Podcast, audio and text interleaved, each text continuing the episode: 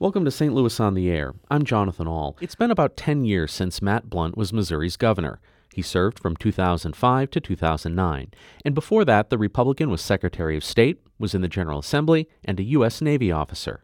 Now Blunt is president of the American Automotive Policy Group, a small trade association that focuses on trade issues for Fiat, Chrysler, Ford, and General Motors.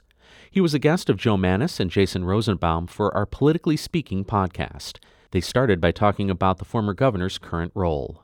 You might wonder why you'd have a trade association just to focus on uh, trade. It's because autos are such a widely traded commodity. A lot, a, a good chunk of global trade is in the automotive uh, sector. We export more cars and parts from the United States than anything else. About 140 billion dollars a year. Uh, so it's uh, it's you know very important to our our companies because we export about one out of five vehicles that we make in the United States get exported, and trying to ensure that other markets remain open is important to us. Now it's kind of interesting that you ended up with the auto industry as a Republican, as a fiscal conservative. I mean, there would be some who would say that may not be a good fit, at least early on, because you know, uh, the auto industry is very strong labor component. Uh, the leaders have often been politically mixed. Kind of, how did you end up in that? And um, then we'll segue into how your past kind of affected this. Sure.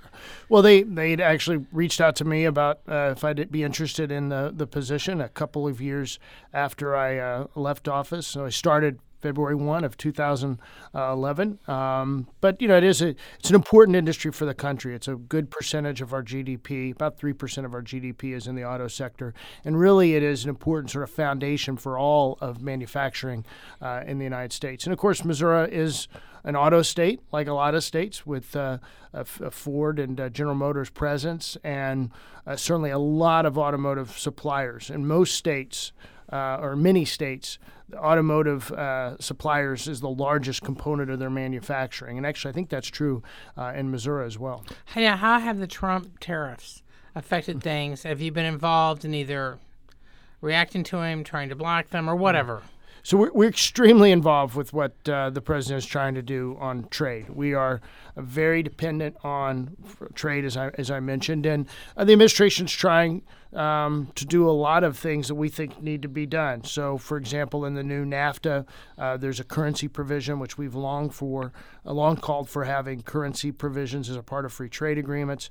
Uh, there's the strongest sta- uh, language on standards that we've ever uh, had in a free trade agreement, and that's important because um, we're really in a battle with the Europeans uh, to keep other foreign markets open for our products. The Europeans do a very good job of convincing other countries to accept products built to their standards, and when they do that, they can have the effect of closing those markets to products built to U.S. standards. And the administration has done a good job on that. I mean, as with a lot of things, people, you know, sometimes quibble, quibble with the tactics of the administration, uh, but certainly the goals and objectives are very closely aligned with where we thought trade policy should be for a number of years. Yeah, I was just gonna, I, I read a book by Bob Woodward about the president, and one of the major aspects, I don't know if you've read the particular book I'm talking about, but one of the, the conflicts that was in the administration was there were a lot of stalwart Republican people that were brought in uh, to deal with trade policy who boisterously disagreed with the president on trade because it's so different from what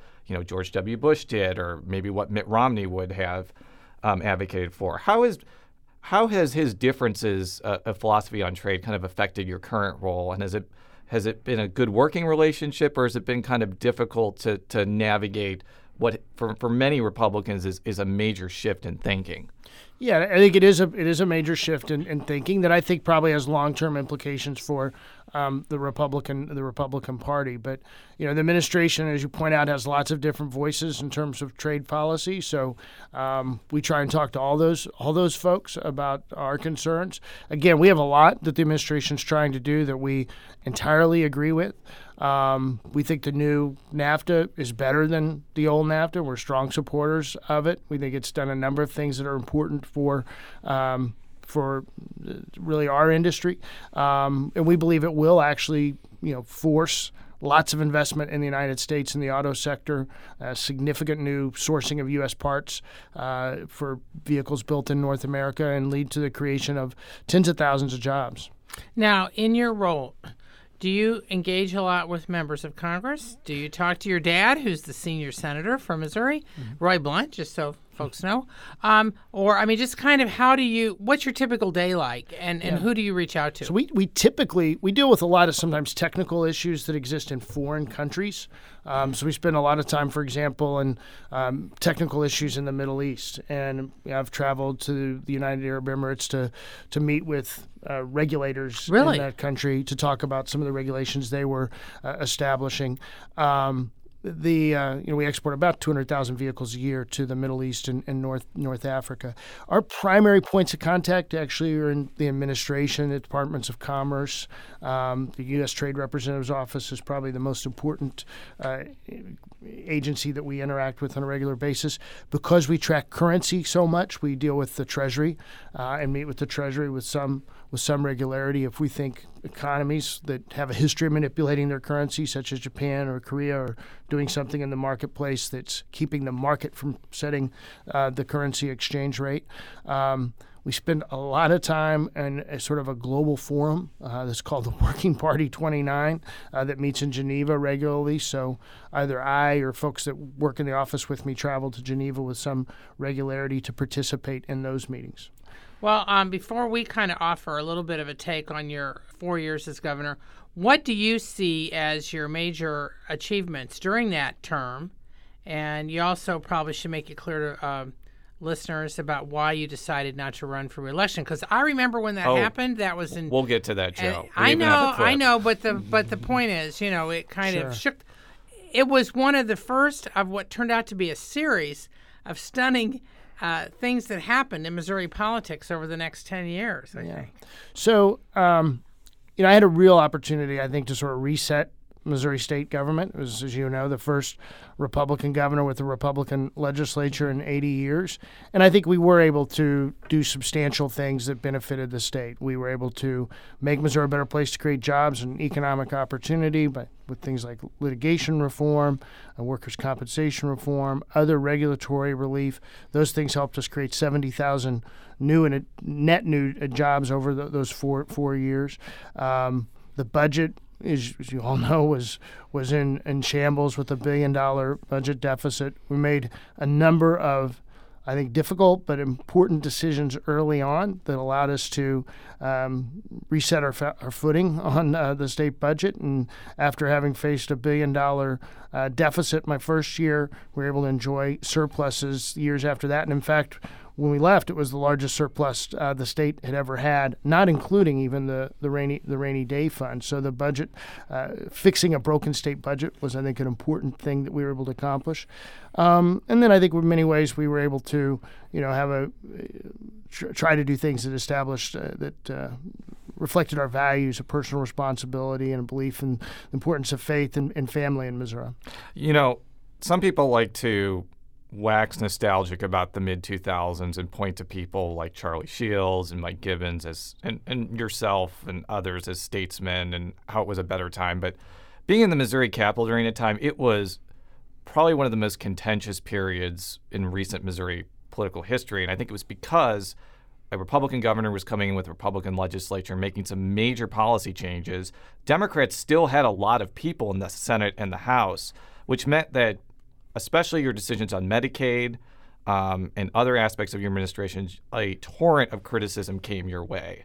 I've always wanted to ask, like, how did you deal with that? Because it, it probably wasn't an easy thing to go from being like a state house member and secretary of state, where the pressure to do things is not as high as being governor, and then you're doing all these very consequential things, but it's it's not being universally received like with open arms. Yeah, well, I mean, I mean, I think it could be life. So you relish criticism or relish uh, um, criticism you might think was was unfair at, at, times. But if you are comfortable with your decisions, and I was, I thought we were doing the right and necessary things um, for for our state.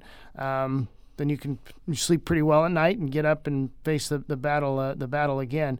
But it was it was a time of tremendous change for the state. There's no question about that.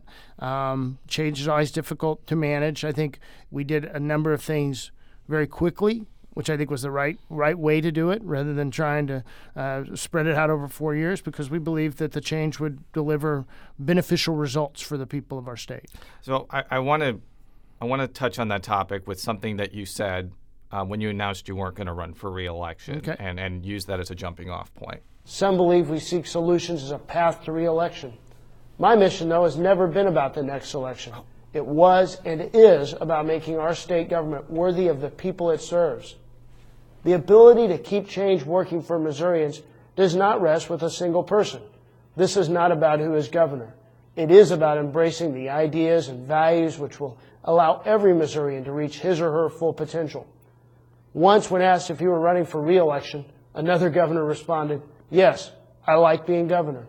When I read that, I thought at the time that I never wanted to run for any office just to hold it.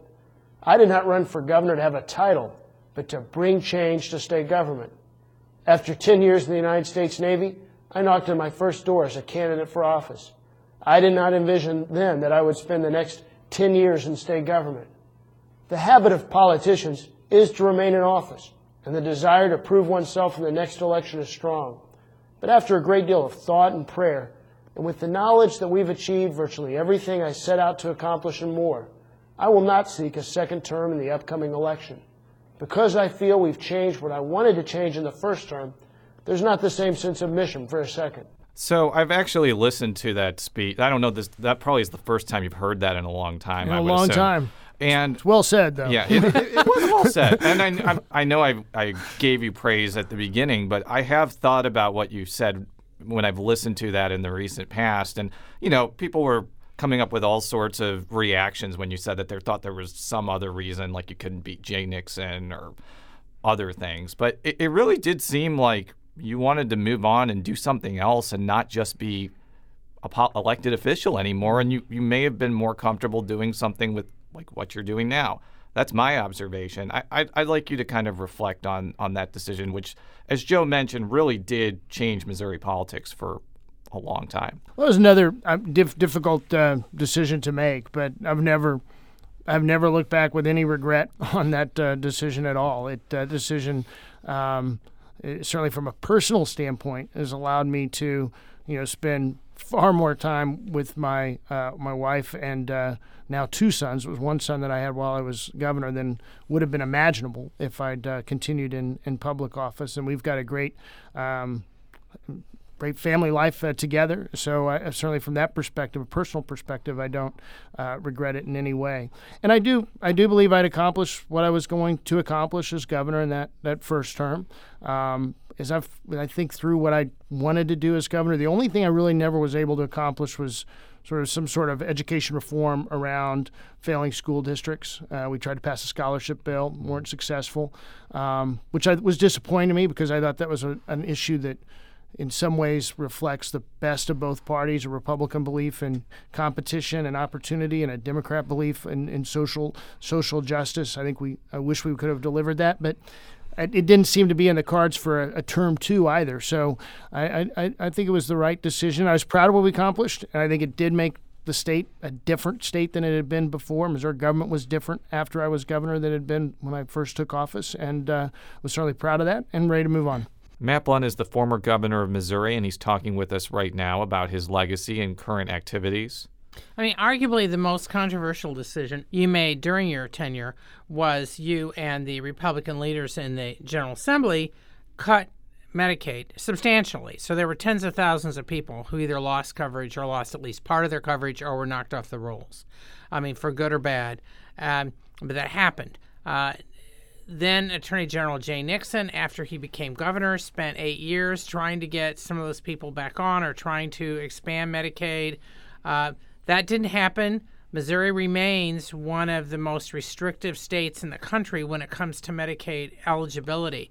Looking back, I mean, now it's because um, this happened in what 2005. Yeah, I think it's been about 14 years. Yeah. And before you answer, ask your question, we should also note, I'm sure you're going to mention, there was a very major restructuring of Medicaid that Correct. happened in 2007. So correct, continue. correct. But my point being that that was probably the most dramatic change in the state's Medicaid program ever and it's been in more than a decade since then. And while there's been battles about it, it really hasn't changed. I mean, so Right, I'm just interested. I in your think thoughts. that is is proof that it was the right the right thing to do. I don't think anybody's ever presented a serious plan to go back to uh, the old Medicaid that was clearly something the state could not afford. We were spending a, trim, over a third of our budget on Medicaid, which at the time was very high compared uh, to, to other states. It was stifling our ability to make investments in education. And while I was governor, we increased education funding every single year because that's how you invest in the future by investing uh, in education. I think the fact that again that there's not been any real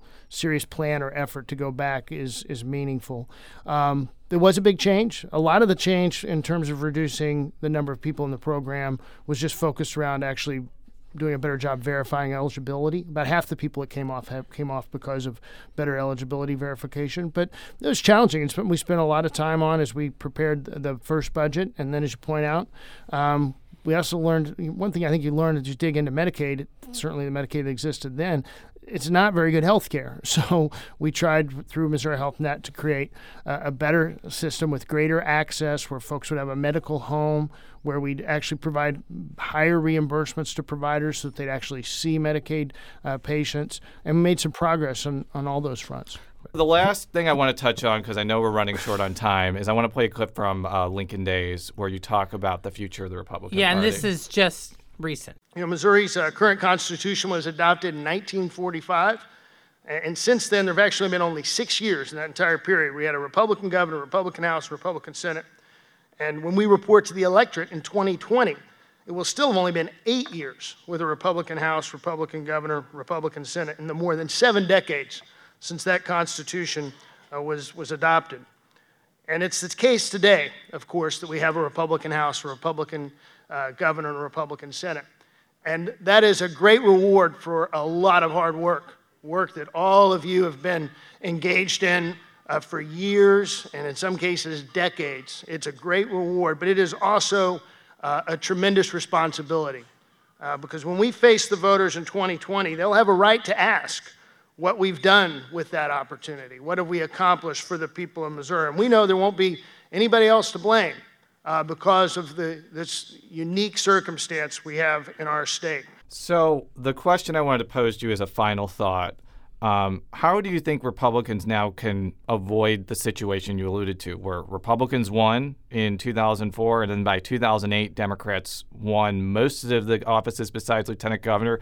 Different dynamics at play. Like you won govern- the governorship very narrowly, whereas the statewide office holders won by a large margin due to Trump. So it, it clearly the dynamics in Missouri have changed.